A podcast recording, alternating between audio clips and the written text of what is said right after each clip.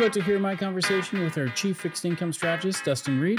We talk all about the Delta variant, how that could impact markets, as well as what to expect from Jackson Hole. I hope you enjoy.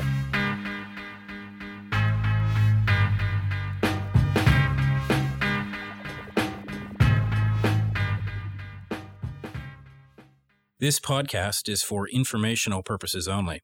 Information relating to investment approaches or individual investments should not be construed as advice or endorsement. Listeners should seek professional advice for their situation.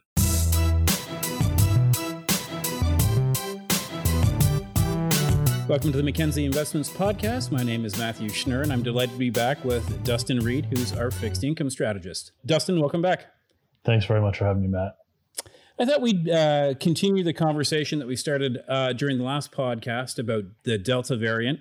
Uh, that seems like it's uh, still gripping markets, still potentially the most important factor when we think about the, the pandemic and, and the conclusion uh, and sort of a return to, to reality. Where do you see the Delta variant right now, uh, and how do you see it impacting markets? Yeah, that's absolutely a great question, and continue to see it impact markets and continue to expect it to impact markets for uh, the months ahead, maybe even a, a quarter or more. Um, I think you know the, as we talked about in the last podcast I was on, we we uh, talked about a number of drivers for markets, you know, positioning, um, some uh, some recycling of uh, of funds away from high beta type uh, assets into maybe lower beta assets by multi-strat and uh, and balanced portfolio managers um, and you know, and a couple other things, including Delta, that have been driving markets. But I think one of the reasons yields uh, remain somewhat artificially low here is, uh, you know, not only because the Fed continues to purchase uh, a large amount of assets on uh, on a monthly basis through its uh, QE program, um, but I think there's clearly a concern within the market about uh, Delta having an impact on global growth and and, what that might mean for uh, near term um, near term uh, bond yields and just risk appetite going forward. Um, I think uh, th- there's a there's a few a few ways to look at it here. First, I mean, as as has been the case, I would say for the majority of the pandemic, um, Israel has been uh, a leader globally in terms of uh, its vaccine program, and uh, I would say that the level of vaccination, the vaccination rate, sure, um, and how um, you know, uh, how how the country's behaved, and we and now we're kind of seeing uh, some other interesting data. You know, beyond that, obviously Israel was so early this year in terms of getting things done um, in the first quarter that we're you know kind of past the six month mark for a lot of people, or getting into the six month mark for a lot of people, and there's been some science behind the idea that uh, the efficacy of the vaccine, particularly the, the Pfizer or the mRNA vaccines, Pfizer and Moderna, um, uh, decline over time, and, and, perhaps there's a need for a booster um, as you get towards uh, month five or month uh, six. And you're seeing a fair bit of breakthrough cases in Israel, um, and and they obviously uh, or, mostly Pfizer, um, the vast majority, I think, Pfizer. And you're seeing a fair bit of breakthroughs on people that were uh, and are fully vaccinated, at least with, with two dose regimen. And, you know, that is uh, obviously, first of all, disconcerting. And second of all, um, you know, a little bit puzzling because trying to figure out, you know, what's next. Um, now, now, Israel has obviously, uh, for those that haven't seen, instituted a booster program uh, I, I, believe it's for right now uh, people age 60 and over, uh, but that, that may have changed since uh, I last saw news. Um, but regardless, it, it's, it's, it's, it has instituted a booster program. And, um, and the US is, uh, is close to it as well. Um, with, I think, the FDA approving a booster program for certain individuals as of mid to late September. Uh, so it hasn't actually started yet, but it looks like that is that is happening. Right. And uh, I think, you know, I think the market is starting to be concerned around, you know, what looking at the Israel story and data and, and trying to figure out what what it means. Clearly, about a month ago, maybe a little bit more, uh, markets I would say started trading off the idea that the world has passed peak growth and uh, kind of needs to settle into a more uh, or, or, at least a more a more reasonable or more normalized uh, pace of growth uh, going forward, which is obviously reasonable, kind of coming out of the pandemic with uh, with massive growth numbers. But now I think the, the market is trying to figure out and uh, and settle where um, and trying to figure out where you know what this means in terms of an extension of the pandemic, and not that we're going to go back to um, alpha variant levels from April of this year by any stretch, but but what does it mean? Because I think a lot of people expected the summer to be the end of it, uh, or at least close to the end of it. And I think that for a lot of people now, this is going to be seen to be dragging on um, into the fall and maybe maybe even into the winter. Right. And you know that's changing kind of the length of it. Uh, maybe not the amplitude, but more the more the length. Um, and you know what does it mean for policy? What does it mean for earnings? Uh, what does it mean for fiscal? What does it mean for jobs? you know all those sorts of things. So those are kind of some of the things that we, at least on the fixed income team, um, you know, think about and how it might impact markets, and particularly, obviously, fixed income and uh, and foreign exchange. Um, I don't I don't pretend to have all the answers, but I think that uh, w- what it does mean is that, at least from a yield perspective, uh, it, it probably means yields are relatively capped, you know, for for most of the the rest of this year okay. which is something a little bit different than where I would have been maybe in May or June. I'm sure we've talked about numerous times on this on this podcast.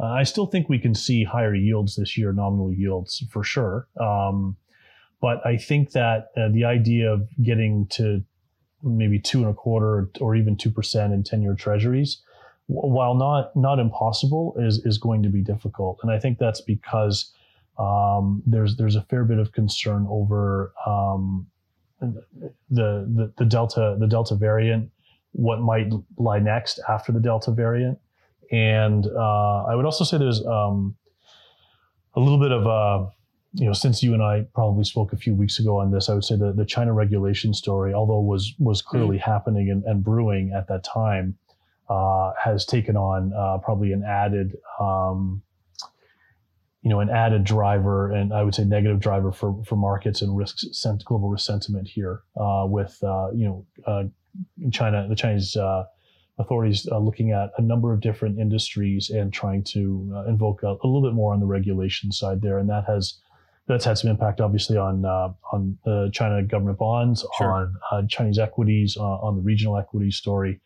And so there's a lot of, there's a lot of concern over China and uh, will China do a, um, you know, kind of be very a little more harsh on the regulatory side, but also uh, be relatively easy on the monetary policy side. We're seeing a lot of mixed commentary on on that as well. So I'd say the the China story is also has also kind of been one of the bigger drivers since uh, you and I last spoke on here. Right. But clearly, the Delta story is. Um, you know significant. And uh, you know the next the next phase of uh, monetary policy central banking and fiscal is going to be uh, i think be key to see how if we have a bit of a i wouldn't necessarily call it a reflation trade but at least the uh, the directionality of what are what uh, the inflation sorry the reflation trade would uh, suggest from a price action perspective or or not. Interesting. So just to to round things up on the Delta side, um, and then maybe touch on the the Chinese regulation piece. But on the Delta side, um, so you you referenced that uh, Israel is looking at a booster. The U.S. Uh, potentially uh, or has approved FDA has approved a booster for certain segment of people. Are are you expecting that the the global sort of uh, bifurcate into those that have vaccines will encourage sort of boosters, and then those that don't have a, a significant amount of vaccines. I think India is fairly constructive on what the Delta variant can do to a population, which is uh, frankly gruesome. Uh, but do you mm-hmm. think that you see those types of scenarios play out in in emerging markets as we go into late summer and into the fall? It's definitely an issue. I think. Um, you know, and, and not being an expert on the on the production side and contracts and who's got who's got what and what type of vaccine per se, because there's a lot of moving parts there. But sure. you know, I've started to see over the last couple of weeks as the as the as the uh, as the increase in conversation has has has occurred around boosters.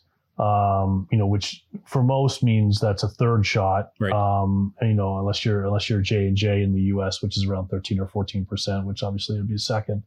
Um, you know, is it fair? Is it morally just to have uh, people receiving a third shot while people in a number of countries, you know, might be struggling to get one, uh, maybe two, uh, and you know, and there's obviously then a kind of a second question as to you know, so, some vaccines seem to be a little bit have a little bit stronger protection than others. Let's right. say.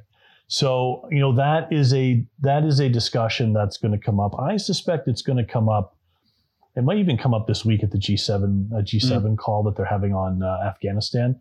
But I think the G20 is probably the the forum for those type that type of discussion to uh, at, at, least occur. Uh, I don't know what I don't know what kind of uh, conclusion would come of that, sure. but I think it probably needs to get elevated to a G20 type uh, G20 type meeting to uh, you know, figure out what's going on. I mean, clearly there are a lot of vaccine doses available globally, and it's now a question of, you know, distribution, uh, and, and, there are obviously logistics uh, associated with that distribution with sure. respect to uh, keeping them uh, at a certain temperature, et cetera. Um, so, you know, it could have it could have a market impact as well. Um, you know, there we already flagged a, a couple months ago a couple of Asia economies that we thought were a little bit uh, a little bit at risk given a, a few things: geography, uh, the type of vaccine, the uh, the, the, the vaccine rate, um,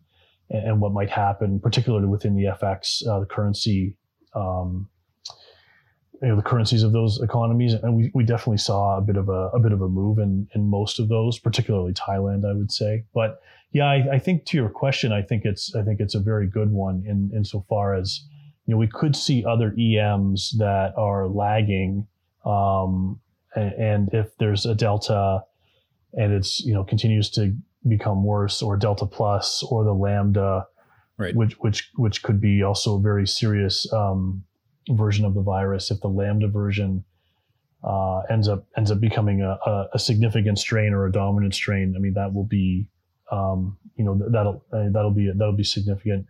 Um, and obviously the Lambda version is uh, is uh, has started in, in Peru in, in, in South America. So you know that would be presumably at you know at, at, serious risk. So yeah, I think you know the EM story remains remains tentative. You know we do not like you know like I was kind of referencing a few minutes ago.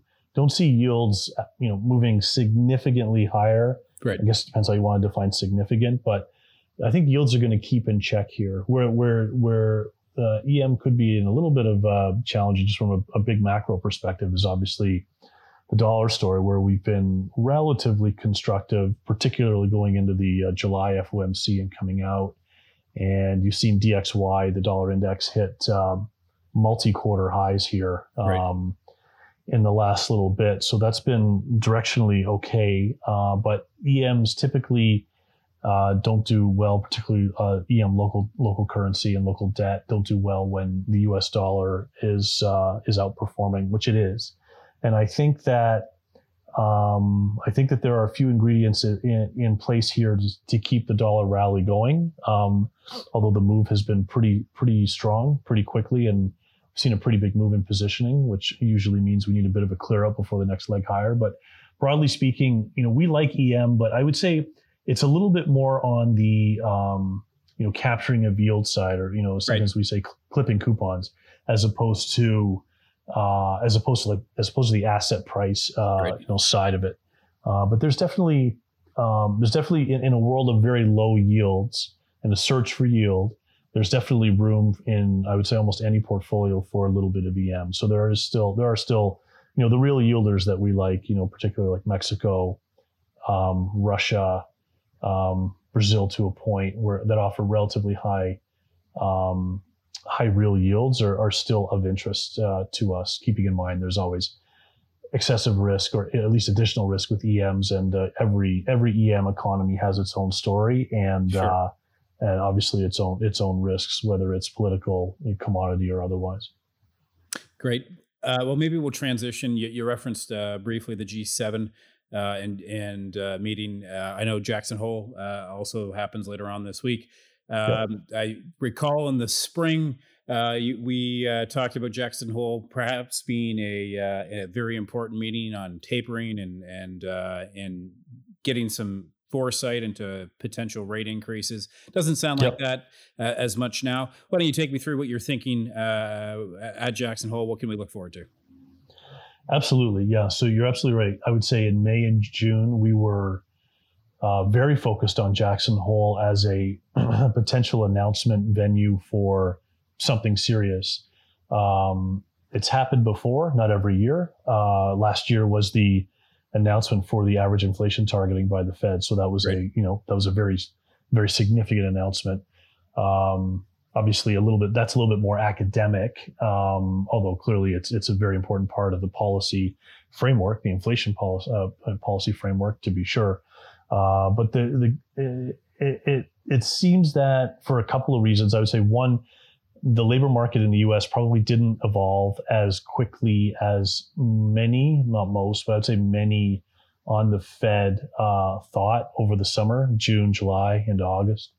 And um, and we started to see, again, not everybody, but a number of key people at the Fed, particularly out of DC on the on the governor's side, uh, in July, talk about the idea of um, meetings. We need to see a few mm-hmm. more uh, employment prints, plural, or uh, you know, and this will take a few more meetings, plural, and that to me suggested that um, you know we were looking at September at the earliest, uh, but maybe even going into into the November meeting. There's no October meeting this year. Uh, the November meeting to actually see an announcement.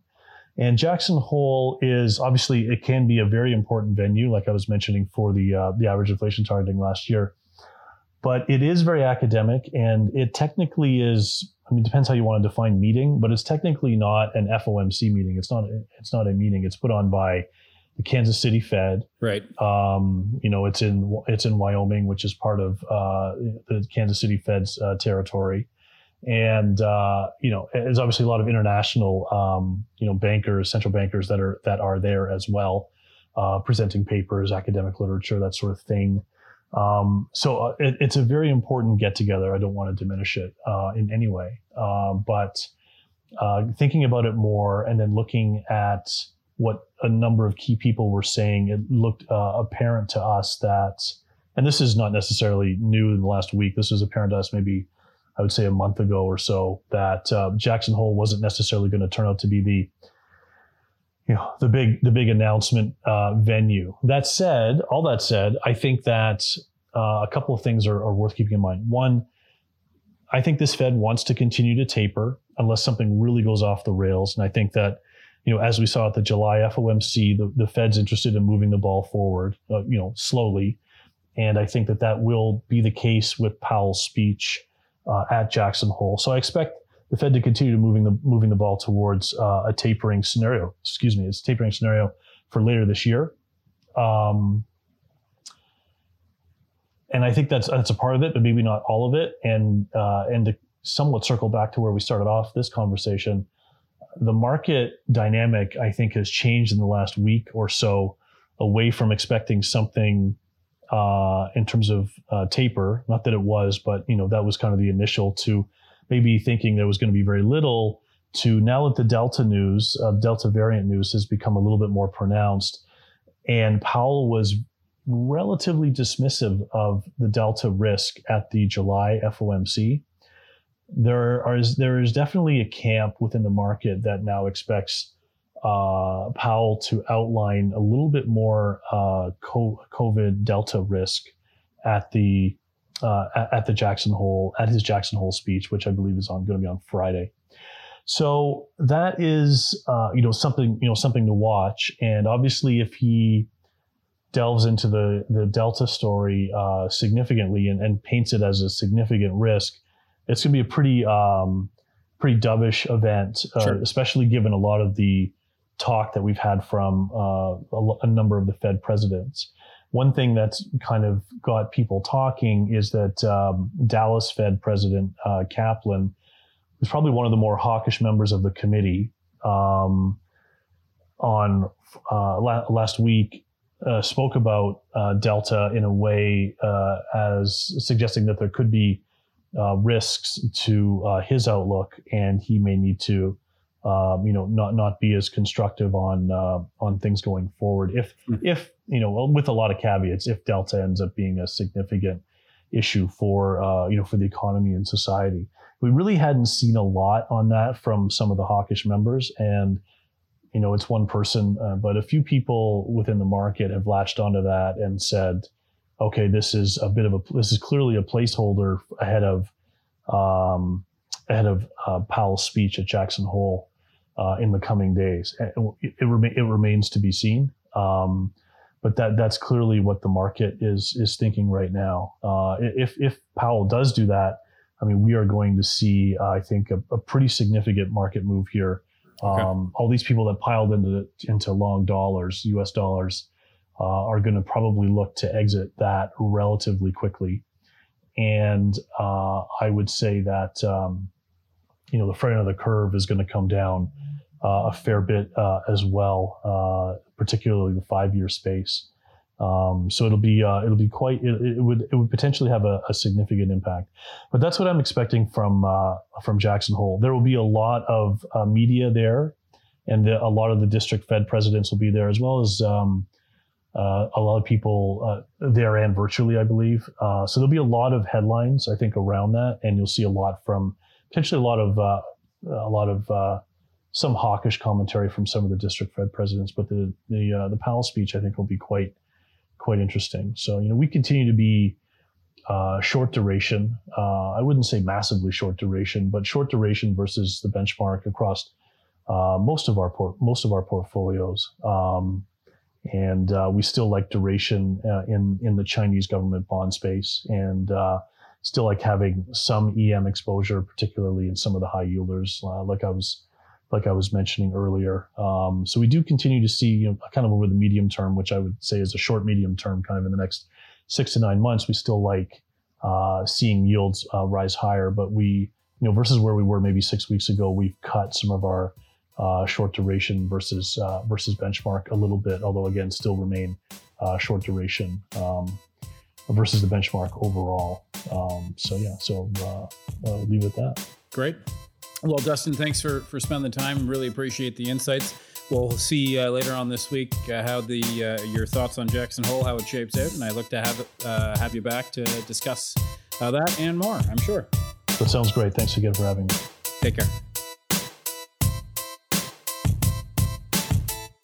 Content of this podcast, including facts, views, opinions, and recommendations, is not to be used or construed as investment advice and is not an offer or an invitation to buy or sell any security.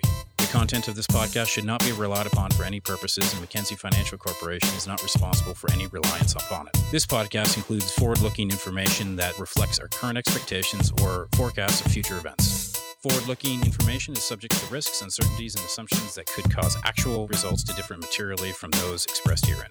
Our views are subject to change based on market conditions. Commissions, trailing commissions, management fees, and expenses may be associated with mutual fund investments. Please read the fund facts and prospectus before investing. The indicated rates of returns are historical annual compounded total returns, including changes to unit values and reinvestment of all dividends or distributions, and does not take into account sales, redemptions, distribution, or optional charges or income taxes payable by any security holder that would have reduced returns.